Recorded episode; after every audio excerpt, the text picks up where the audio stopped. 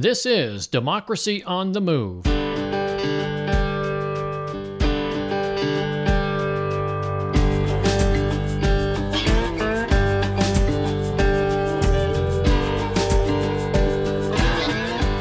Democracy on the Move is a podcast tribute to the people and organizations who dare to reimagine our nation and drive it back to its original promise of democracy.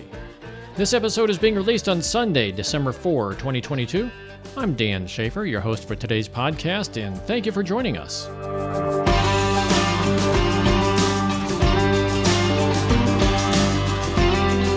Tim Gibbons, the communications director for the Missouri Rural Crisis Center, stops by to talk about a crisis in the heartland.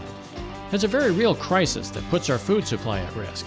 I don't mean to sound alarmist about it, but this is real, folks. We need to pay attention to what's taking place in the farmlands across the nation, including right here where I live in Missouri. But first, you know, it doesn't take a genius to figure out that, hey, you know, money injects corruption into our government. As an example, the total cost of the 2022 state and federal midterm elections this year exceeded $16.7 billion. This is according to OpenSecrets.org. And hey, you know, all that money, it comes with strings attached, right? And, you know, if you're as concerned about it as I am, then check out Move to Amend. Move to Amend is an organization dedicated to passing a constitutional amendment to end corporate rule and the corrupting influence of big money in elections. To put it simply, the proposed amendment states that corporations are not people. In other words, money does not equal free speech. Hey, it's a bold concept that's designed to get the influence of money out of our elections. For more information, you can find Move to Amend online at movetoamend.org. Tim Gibbons joins us now to talk about a crisis in the heartland. Tim is the communication director for the Missouri Rural Crisis Center. Well, what is the Missouri Rural Crisis Center? Well, let's start with the motivation. Agriculture in this country is made up of hundreds of thousands of family farms, yet the dark reality is that government policies are generally written by and for a few corporate ag businesses. It's like the industry is taking over the heartland and leaving the family farm behind. And here's how it affects you. One of the most important environmental, economic, and social issues confronting agricultural communities is the livestock industry. At issue here is whether livestock will be dispersed across the countryside on a variety of farms typified by local family ownership, or produced in large confinement facilities that cluster the animals in an unhealthy environment, unhealthy not only for the animals themselves, but for the surrounding communities. Now, I'm talking about CAFOs here. These are the concentrated animal feeding operations. You've heard me rail about these things in the past podcasts. They pollute our groundwater, poison the streams, kill off fish, and put a foul stench in the air. And here's the thing if you're in Missouri, there's very little you can do if a CAFO decides to set up shop down the road. Thanks to legislation passed back in 2019 here in Missouri, your county health department is virtually powerless to regulate these facilities with guidelines any more strict than what, the, than what was set by the legislators sitting comfortably in their desks at our capital city about 200 miles away. The bottom line here is that the future of large parts of America's rural environment is threatened. This includes the health and prosperity of rural communities, economic opportunity for farm and rural families, and far reaching questions about hey, where do we get our food? And how safe is it to eat an animal that's been raised in a clustered environment where disease can run rampant among closely packed neighbors? And will the standards of and price of our food drop to the point where farmers who can no longer afford to stay in business abandon their farms altogether? And ultimately, what effects does this have on our democracy? Tim Gibbons from MRCC, that's the Missouri Rural Crisis Center, is here to walk us through it all. So, Tim, welcome to Democracy on the Move, and thank you for joining us today. Hey, thank you for having me, Dan. I appreciate it. So, tell us, before we get started here, tell us a little bit about uh, the MRCC, the Missouri Rural Crisis Center, what it does, where it came from, and what its objectives are. Oh, thank you. Uh, Missouri Rural Crisis Center is a statewide farm and rural membership organization here in Missouri. Uh, we started in 1985, um, ad hoc out of the farm crisis of the 80s. Farmers were organizing to stay on the farm during a very difficult economic time, um, not only on the ground organizing to stop foreclosures and auctions on the courthouse steps and around uh, family farms themselves, um, but also something that we know um, and that we're still working on is is policy, the the policies that got us um, where we were and where we are um, and we know the policies to get us out.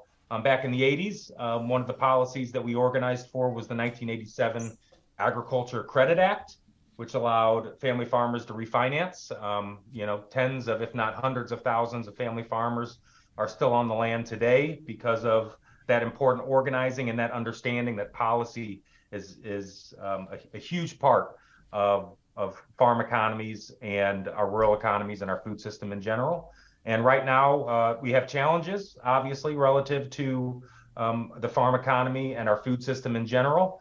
Um, but we also see opportunities and um, solutions um, to get us out of where we are right now and to make a more decentralized, more democratically controlled food system that's based upon farmers and consumers, um, not based upon um, the elephant in the room, which is what we'll get into, I'm sure, further in this conversation.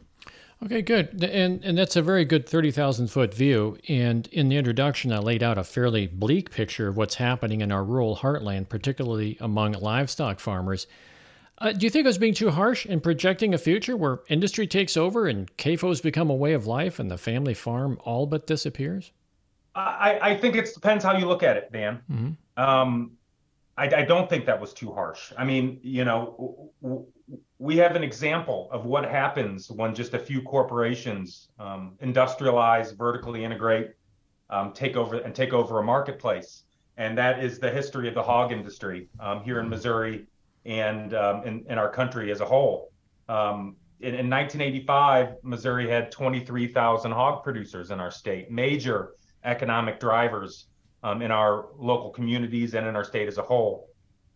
But in the 90s, uh, corporations use taxpayer dollars, they use our land grant, uni- land grant universities and the, the mouthpieces that speak for corporate agriculture um, and created the policies and lack of policies um, so that they could industrialize and take over the marketplace. Mm-hmm. Um, as of the 2017 census, we have 2,600 hog producers in Missouri. So that's 23,000 in 1985 and 2,600 now. Mm. Um, that's almost 90% of Missouri hog producers put out of business, over 20,000. That's a lot. Yeah. Um, but wow. but the the the mm impacts of those 20,000 producers getting pushed out of the hog industry are go beyond just those 20,000 hog operations themselves. Um, there were major economic drivers on our rural main streets um, you know, local packing plants, local feed dealers, local implement dealers. Um, those were also negatively impacted by the corporate takeover of the hog industry and the huge extraction of wealth that that came um, from the corporate takeover of the hog industry. Mm-hmm. Um, and, and, then now we've got, you know, w- w- what do we have today? We've got two foreign corporations, um, Smithfield, and uh, based in China, and JBS, based in Brazil, controlling 50% of the U.S. pork industry. Uh, the majority of people that we talk to out here doesn't matter what political side they're on, they think that is not right. No. Um, so not only that huge concentration of 50% of our pork is controlled by two corporations, but the fact that they're controlled by two foreign corporations um, makes it even worse. And and right now we're really pushing on the Biden administration um, and through the 2023 Farm Bill, which is coming up next year, um, to really address what is really going on out here. And a lot of what's going on out here is from is due to farm bills that are written for by corporations themselves at the expense of farmers, at the expense of consumers, the expense of our food system, our national security, our environment, our climate, at the expense of everything we value. Mm-hmm. And our argument is, you know, the the purpose of good government is to create competition in marketplaces um, and to ensure that that you know people get paid a good wage and and people that are buying stuff pay a good price. Um, but right now we're seeing those middle corporations extracting huge amounts of wealth at the expense of both farmers, consumers, and our communities. Does this present a danger to the food supply itself? Because you have, like you say, 50% of our hog farm, or 50% of the hogs produced in the U.S. now are produced by, you know, these major corporations, Smithfield and JBS. Um, I mean, I can't help thinking myself here. It's like it's not like these corporations are taking over family farms and just keeping the family farms intact. They're consolidating everything into these CAFOs, and uh, I mean, doesn't that does that threaten the food supply? I'm, I'm, thinking about like diseases and things like that, that that run rampant or could potentially run rampant in these environments. More than we can even talk about right now, Dan. Mm-hmm. And um, I think the you know the the the COVID pandemic um, showed what happens when a centralized control of our food system ha- and a challenge like like COVID happens, and there's huge bottlenecks, um, and they don't care about us. You know, they don't care about farmers, they don't care about consumers, they don't care about our communities. They just care about the bottom line for themselves. Um, so, you know, unfortunately, but also it's you know an example that we're using today um, is challenges like um, like the pandemic, but also you know the war, uh, Russia's war on Ukraine, mm-hmm. um, and and other supply chain issues that are going on, and input cost issues that are global issues are going uh, that are going on. They're major um, challenges to our food supply, yeah. and the the least centralized our food supply is, the the more people uh, within that food supply uh, care about each other. Um, and so we have to ensure that that this centralized controlled food system um, is accountable. And right now we know it's not accountable. Um, so you know the policies we're fighting for are fighting against those so so that when those challenges do happen in the future and they will um, that we have you know security within both our food system and our national security and you know the, the system we have right now is the opposite of that yeah and, and, we've been framing this whole argument based mostly on livestock and focusing particularly on, on hogs as as a uh, as an example. But what about grain farmers? I mean, does how does big ag affect grain farming? Well, we should also talk about cattle production too, and we'll get into that because okay. we do have a lot of cattle uh, operations in our state, and a lot of our members uh, raise cattle, mostly cow calf operations. But you know, grain is a similar issue. Um, three corporations control the vast majority of the grain and chemical markets. Um, two of those corporations are also foreign corporations, um, ChemChina um, and Syngenta. They they merged, and um, Monsanto and Bayer as a German corporation. Mm-hmm. Um, so you know, and, and farmers are, are are having a hard time making ends meet, not only because of issues affecting their operations from from climate change, but also input costs um, are are going up rampantly. Um, you know, our members want to get paid for their grain from the marketplace. Mm-hmm. Um, you know, these the, the the the beneficiaries of our current grain system, which our system and the policies support overproduction and low prices, um, and then being made whole by you know government subsidies and, and government sponsored insurance programs mm-hmm. the beneficiaries of this below cost of production grain um, are processors and you know and, and meat processors they're yeah. getting below cost of production commodities for their operations uh, the, the system is set up very intentionally and, and we hear you know some people say and i've even said it you know that the system is broken but you know some smart people have said to me, Tim, the system's not broken. The system's working exactly like they have it set up to work. Yeah. Um, it's just broken for the vast majority of farmers out here. So, you know, what's happening to our uh, independent livestock producers um, are, is also happening to our independent grain producers.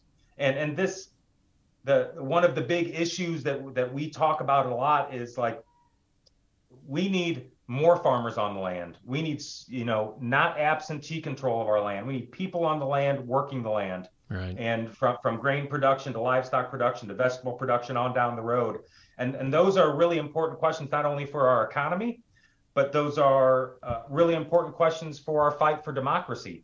Um, Louis Brandeis, a former Supreme Court justice in the 40s, said we can have wealth concentrated into the hands of a few or we can have democracy, but we can't have both. I, I, I get rid of that word wealth. What he said is true, but sometimes I just cross off that word wealth and put land. Mm-hmm. We can have land concentrated in the hands of a few, or we can have democracy, but we can't have both. So, in order to to strengthen our fight for representative democracy, good government that is representative of, of people and voters and taxpayers, um, we need, you know, our land and, and the ownership of our land to be spread out out here, um, spread out on for to independent family farmers and local landowners that that own the land, care about the land, care about their neighbors, care about their communities. Um, So these are these are big big issues, and we're fighting like hell to make the policies make that possible. Well, you hit upon something, and I'm, I'm just going to play devil's advocate here as well. I mean, isn't this really capitalism in action? I mean, isn't this the way free markets are supposed to operate? You you you increase uh, efficiencies, you increase volume if possible. I mean, this is this is what drives big industry, right? And so big industry is now, you know, uh, penetrating into the ag business. Uh, isn't this a natural outcome, or or is there something? Is there an advantage then to uh, to not have uh, big industry uh, dominating through the agriculture industry. And, and, again, I'm just playing devil's advocate, but I'm just very interested no. in hearing what your answer is on that. Well, my answer is going to be a little heady, Dan. Mm-hmm. Um, the, the father of free market capitalism, Adam Smith, you know, writer of The Wealth of Nations, mm-hmm. um, he said that monopolies can't exist within capitalism. It's no longer capitalism when monopolies exist. Right. Um, therefore, and and one of his arguments is the invisible hand. You know, the invisible hand of government. One of its main jobs is to ensure that capitalism is working, that competition is real, um, that we all have a fair shake out here, um, and and and that's that's what capitalism is. Um, when capitalism is unregulated and and uh, antitrust laws aren't enforced, both the, the the policy's not there and the political will isn't there to enforce antitrust laws to ensure that um, monopolies don't exist and they can't use their market power to not only control prices to make their bottom lines better, but also to control our government. Um, you know, that's not what capitalism is. Capitalism is competition. Capitalism is innovation. Capitalism is is people out here getting a fair shake. It's also the American dream. Yeah. Um, so so no no capitalism is not um, monopolization. Um, unregulated capitalism goes that way, and that's the main purpose of, of, of government. Is to is one of the main purposes of government is to ensure that there's competition in markets. And you know we hear from the corporate narrative um, who say they hate big government, but they love big government. They just want people to think that big government is bad. Mm-hmm. Um, you know, our argument is if you have government and antitrust laws enforced and somebody and a referee in the marketplace ensuring that there's competition, then you actually need less government because uh, because wealth is more distributed among farmers and consumers and communities. And and you know you have less poverty you have more decentralized control of our wealth decentralized control of our land. So actually if if if government does one of the things it's supposed to do which is enforce antitrust laws we'll actually need less government um, because there's competition out here and people are getting a fair shake, shake and people are working hard and and uh, seeing the fruits of their label labor come to fruition. There, has been this big push since since the 80s, since Reagan. Regulation has has always been kind of a bad word, hasn't it? I mean, the whole thing is that let's deregulate, let's deregulate, and and every time we deregulate, we run into trouble. We run into trouble exactly like this. Uh, you said that uh, capitalism, unregulated capitalism, uh, is not well, I, I, don't remember exactly what the words were, but something about Adam Smith saying you can't have uh, a monopoly with democracy, but unregulated capitalism turns into monopoly because that's what they try to do. They try to eke out their competition. They try to monopolize the market, and therefore they can they can uh, they have a captive market at that point. So, um, and the thing about capitalism, at least what I've come to realize, is that it can exist without democracy uh, it, but it's no longer democracy then, right? It becomes an oligarchy or something like that. So, um, okay, so I'm with you well, on that one. Oh, go ahead. That, yeah, and you know, you brought up one important word, and that word is Reagan. Mm-hmm. Um, you know, his changing the the definition of antitrust from competi- competition in markets to con- the consumer welfare standard, which is a big deal, and and it's sort of also a little wonky um, to, to talk about it. But um, you know, the, the historic understanding of what antitrust is is ensuring that there's competitions in markets and that just and a few players don't control entire industries. Um, what what Reaganism did is it created the consumer welfare standard, which says it, monopolies are okay if consume if it's good for consumers. Mm-hmm. Well, well, what happened was it'll that now monopolies exist and when they go to go to merge, they can just go to the government and say, "Hey, this is good for consumers. It's yeah. going to make a consumer price go down. They can have somebody write a study, pay somebody to write a study that says consumer prices are, are not going to go up or it's going to be good for consumers. But the reality is, it's not good for consumers and it's not good for workers and it's not good for producers.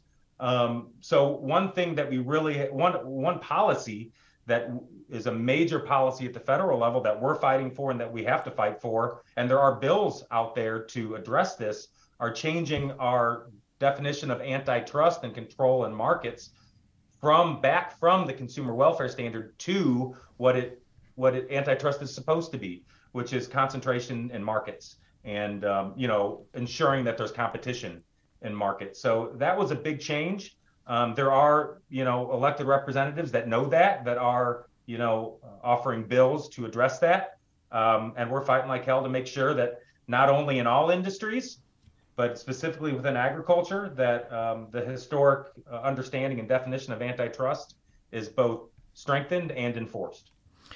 And it's kind of an uphill battle, though, isn't it? Because you're really ah! dealing with, uh, you know, Citizens United, and which basically, in in my mind, anyways, says that uh, it's okay. Uh, money is free speech, and a big company can put as many lobbyists as they want into Washington D.C. Or, or Jefferson City, wherever your capital city is, and they can pay for uh, you know, the campaigns for people to campaign for office.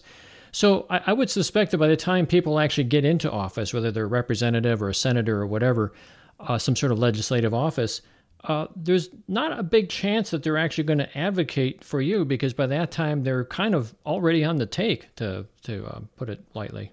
Sometimes, mm-hmm. sometimes, Dan. Um, sometimes not. Um, you know, and it doesn't mean it's not worth fighting for. Yeah. Um, oh yeah, yeah so you know our, our process is, has gone a little sideways. It maybe has always been a little sideways. Mm-hmm. um, and we're going to be fighting for you know real representative democracy after i'm gone.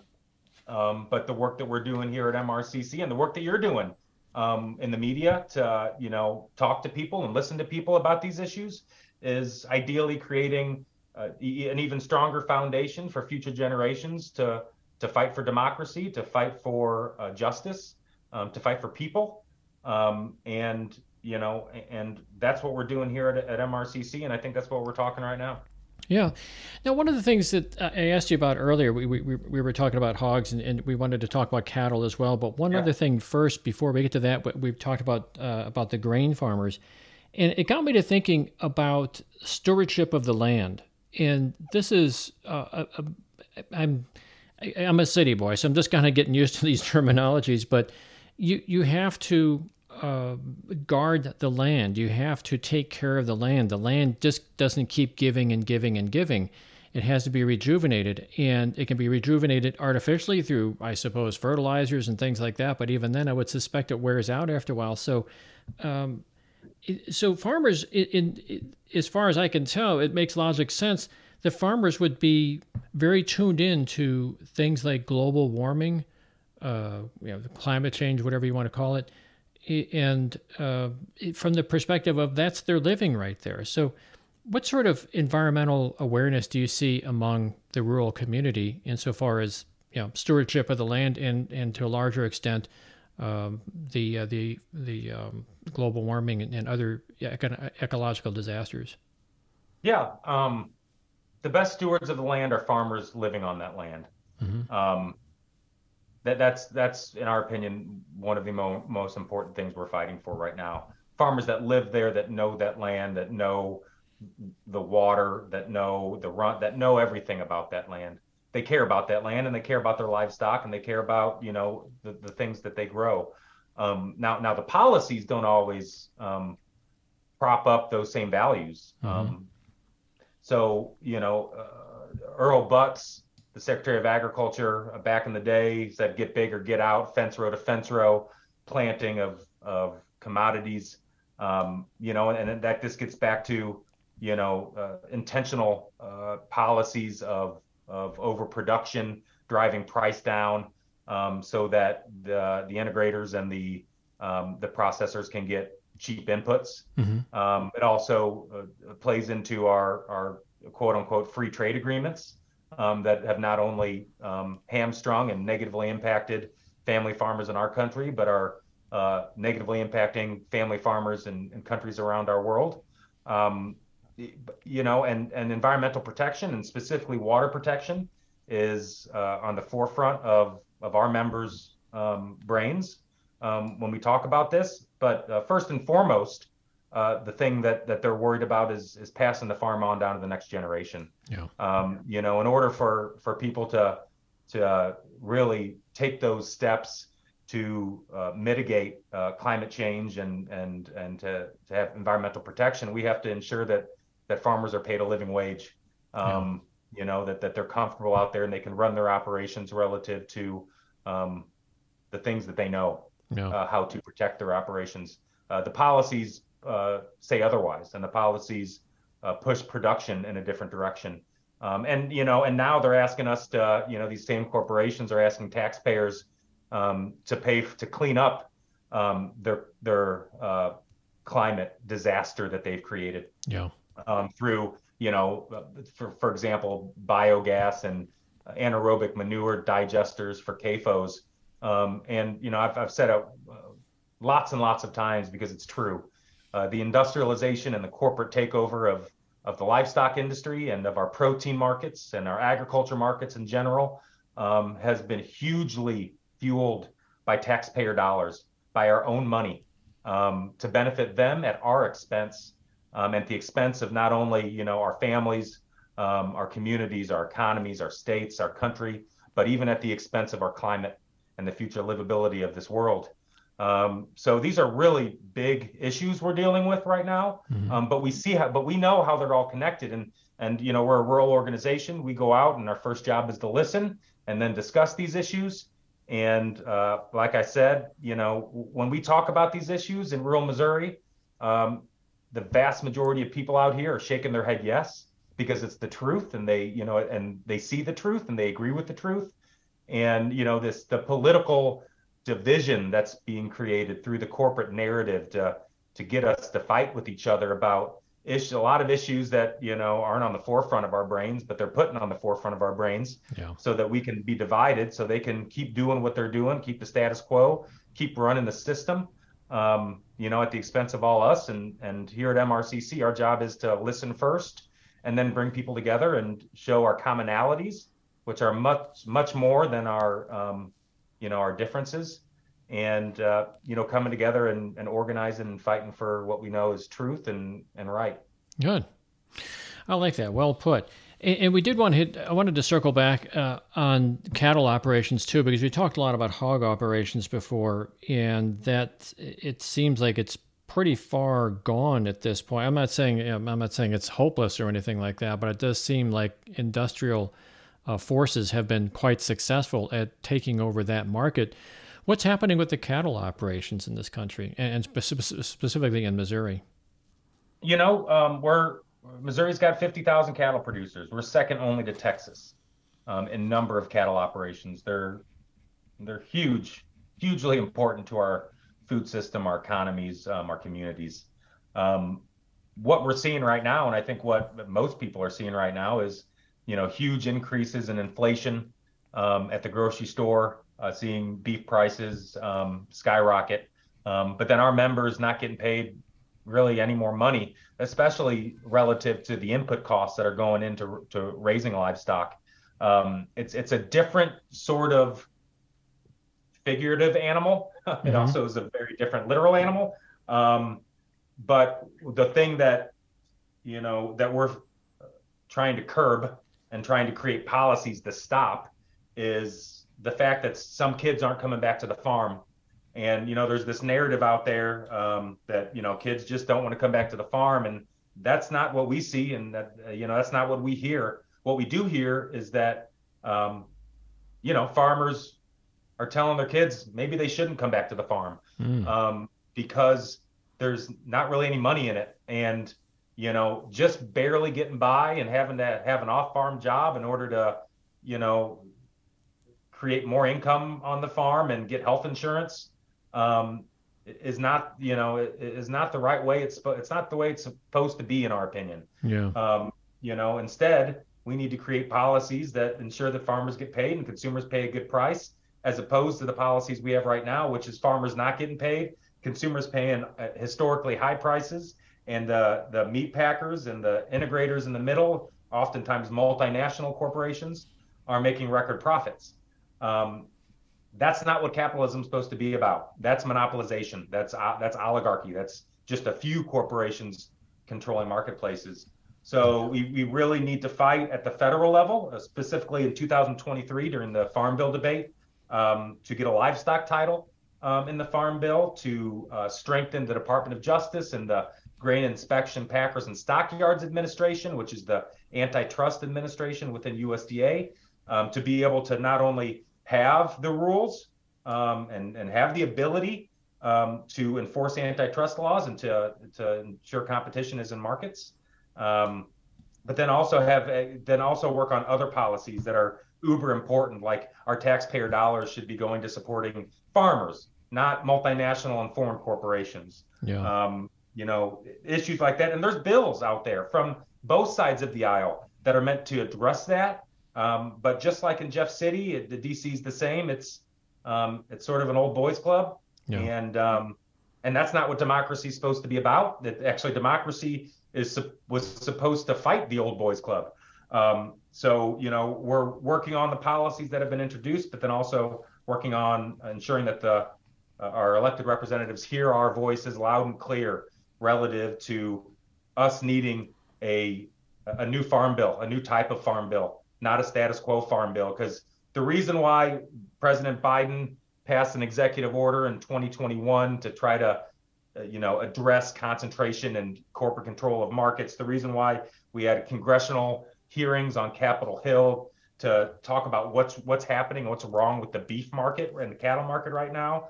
Um, the reason we have bills that are introduced to to, to strengthen antitrust um, it, you know, and we, there's a multitude of them, is because of bad policy.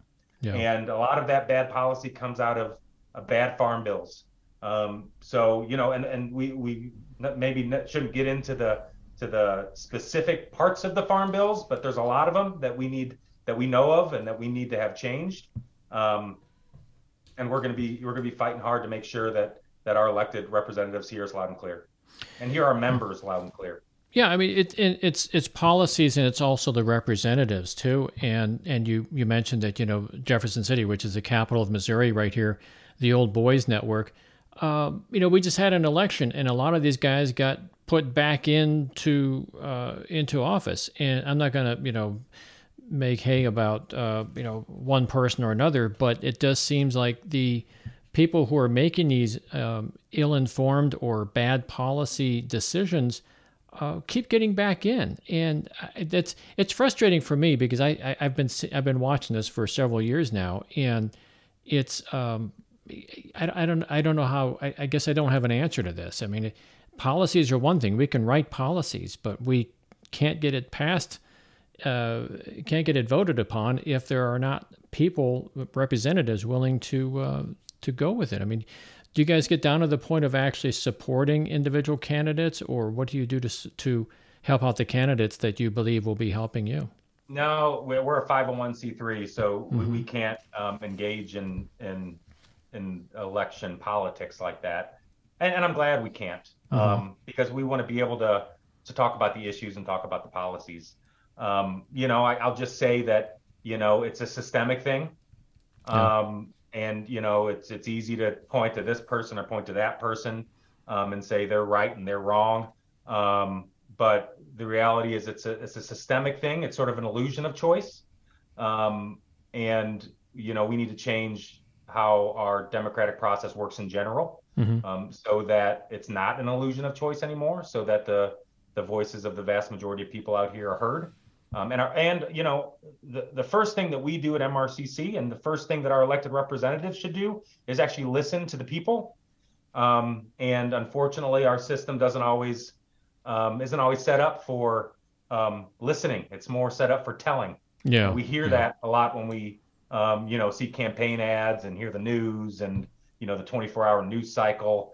Um, yeah you know, we, we just need a, a, different sort of system, and that system is democracy and uh, it involves all of us. Yeah, I see a lack of town halls also. I mean, that those are situations where people who want to represent others, whether they're rural or they're urban or somewhere in between, you got to get out there and, and you know pl- press the flesh, as they say, and, and talk to the people and mingle for a little while to find out what's really going on. And I see less and less in that of that these days. And maybe I'm just getting old or something. And, but it just seems like I, I see a lot less of that these days. A lot less interest in actually finding out what the people want. Uh, and I agree with you. It, it, it tends to be more like telling the people what they want rather than rather than asking them what they want. Yep. Uh, we do have to wrap this up pretty soon, though. But uh, just a couple of final questions right here. Are the is there something similar to the Missouri Rural Crisis Center that is operating in other states throughout the uh, Heartland? You know, uh, we're unique. um, hmm. We're unique not only because of what we've been talking about here, but we also run um, something called Patchwork Family Farms, um, which is local pork. Um, in the and I'll just give you a quick description of what that is. In the early 90s, 1993 um, to be specific, our members who raised hogs um, saw the writing on the wall, what was happening.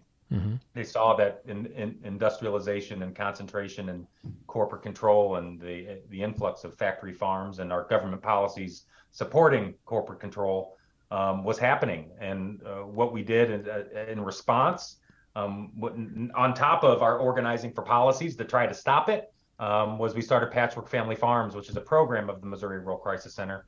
We buy hogs off of independent producers. We buy them on the hoof, um, i.e., we buy them alive, and then we bring them into small packing plants, um, processors, and then we distribute local pork um, here in mid Missouri and then a little bit um, in the St. Louis area. Mm-hmm. Um, that makes us especially unique. So our our you know we're, we're walking the walk as we talk the talk. Yeah. Um, but there are groups in, in in other states that that organize family farmers, um, and we work with them. Now, Missouri is different than Iowa, is different than Minnesota. You know, um, uh, and I particularly like Missouri. I'm born and bred. Mm-hmm. Um, but Me too. um, no, yeah, yeah, there are other um, there are other uh, both state-based but also regional and national mm-hmm. organizations that that represent independent family farmers. And the ones that are fighting for the good things, we're in touch with and um, we're working with. Oh, good, good. I like to hear that because there's only so much you can do in Missouri here. You can maybe have influence over Missouri, but uh, you, this is kind of a nationwide thing, really. Um, yeah, no, it's a global thing too. I mean, we there's yeah, a lot of yeah. things we, did, we didn't talk about on this on this call, on this podcast. We could talk. The thing is, we could talk for hours, Dan, and not really cover the same issue yeah. issues. Um, but free trade is um, and corporate written free trade, the globalization of price, allowing multinational commodity traders to go around the world and buy things and then sell things and undercut farmers um, and charge consumers more um, all around the world um, is an issue. So not only are domestic policies things that we need to work on and our elected representatives need to need to work on and, and listen and address, but also our international policies, um, like our free trade agreements, like you know the the NAFTAs of the world and the CAFTAs of the world. Yeah, yeah. Seems like there should be like tariffs or something like that because I can see where some countries have uh, a source of cheap labor, and so you know they they would try to undercut us. I mean, this happens all the time in other industries as well. And I always thought that there should be some willingness on our part, uh, the U.S.'s part, that is, to uh, try to equalize the playing field, not only to uh, keep ourselves in business and keep ourselves prosperous, but also to uh, send a message to other countries as well. Like, you know, you guys can't, uh, you, you, you start abusing your, your own people, it's not going to pay. You know, you still have to be competitive uh, at our level rather than, you know, trying to take advantage of other people. Well, you're right, and you can hear me messing with papers right now because I've got it sitting here. But just relative to, and I don't, I mean, I guess I'm being recorded. I was gonna say, don't quote me on this. Um, the um, the we import huge amounts of beef in this country. We import billions of pounds of boxed beef and millions of cattle on the hoof. And what that, and then what what the packers are allowed to do relative to the boxed beef and the cattle on the hoof is is then repackage it and put it as label it as product of the United States, oh, which wow. is fooling consumers into thinking they're buying you know beef that comes from our country, but also undercutting producers in our country, um, driving down the price of beef. Oh, um, so it's it's amazing and it's not right. Yeah, and that- those are something- some policies that we're working on too. That's something that everybody needs to know about. You're telling me this, and I'm just finding out right now that this is the case. I mean, you, I go to the store and you know buy a pound of beef, thinking, okay, I'm, I'm supporting the American farmers, but really that beef could be coming from you know who knows Brazil or China or something like that. Brazil, uh, Nicaragua, Mexico, Canada, um, all over the world, um, and you can find those. I mean, people can look it up. It's on uh, on uh, USDA's website. Um, ERS, I think, the Economic Research Service, is the one that has them in spreadsheets, and you can see um, how much how much we're importing, and um, and it's it's amazing, and Yeah. people don't know it. Why does the U? That's why we that's why we fight for mandatory country of origin labeling. Um, we think that all meat needs to be labeled where it comes from. yeah, I, I, it just I'm shocked. I, I'm looking at this and thinking I, I, wrote, I wrote down the letters USDA, and I'm thinking to myself, well, they should be you know telling us this stuff, um, but I guess they aren't, or at least if they are, it's in the fine print somewhere. Guys like me never see it, so Yeah, you got to look for it, and um, but it you know they, they, it is there, and doing the research is important. And if if anybody has any questions about you know what we're talking about right now, I, I would not hesitate to say give me a call Okay. and um, or send me an email because that's what we're here for. And um, you know, just sort of in closing, we are a membership organization or a nonprofit. Um, it's the end of year. Um, you know, whoever out there wants to join in this fight, please look up Missouri Rural Crisis Center. Um, join Missouri Rural Crisis Center. And my name's Tim. Uh, let me know if you ever need anything. That's what we're here for. Great, because I was just about to go to this portion we call the call to action, where you get to put Ah. out all that information. So you beat me to the punch. Um, you can find the website at uh, mo- M-O-R-U-R-A-L dot org, morural.org. So uh, go there and find out more information.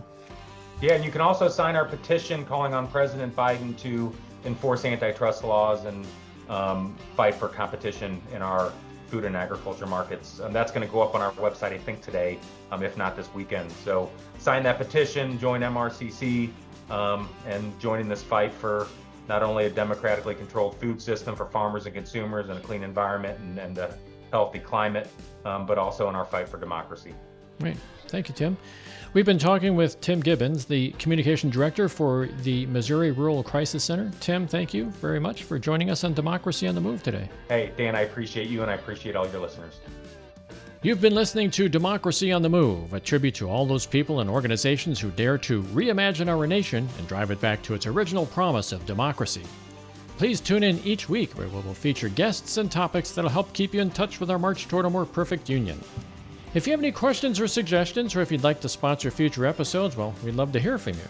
Just send us an email at info at democracyonthemove.org or contact us on our webpage at democracyonthemove.org slash contact.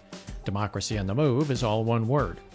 Theme music, Murky Waters, performed by El Rey Music, used under license from Shutterstock. I'm Dan Schaefer, your host for today's podcast. I'd like to thank you for tuning in. It's been my pleasure to be with you today. Please have a safe week ahead. We hope you'll tune in again next week.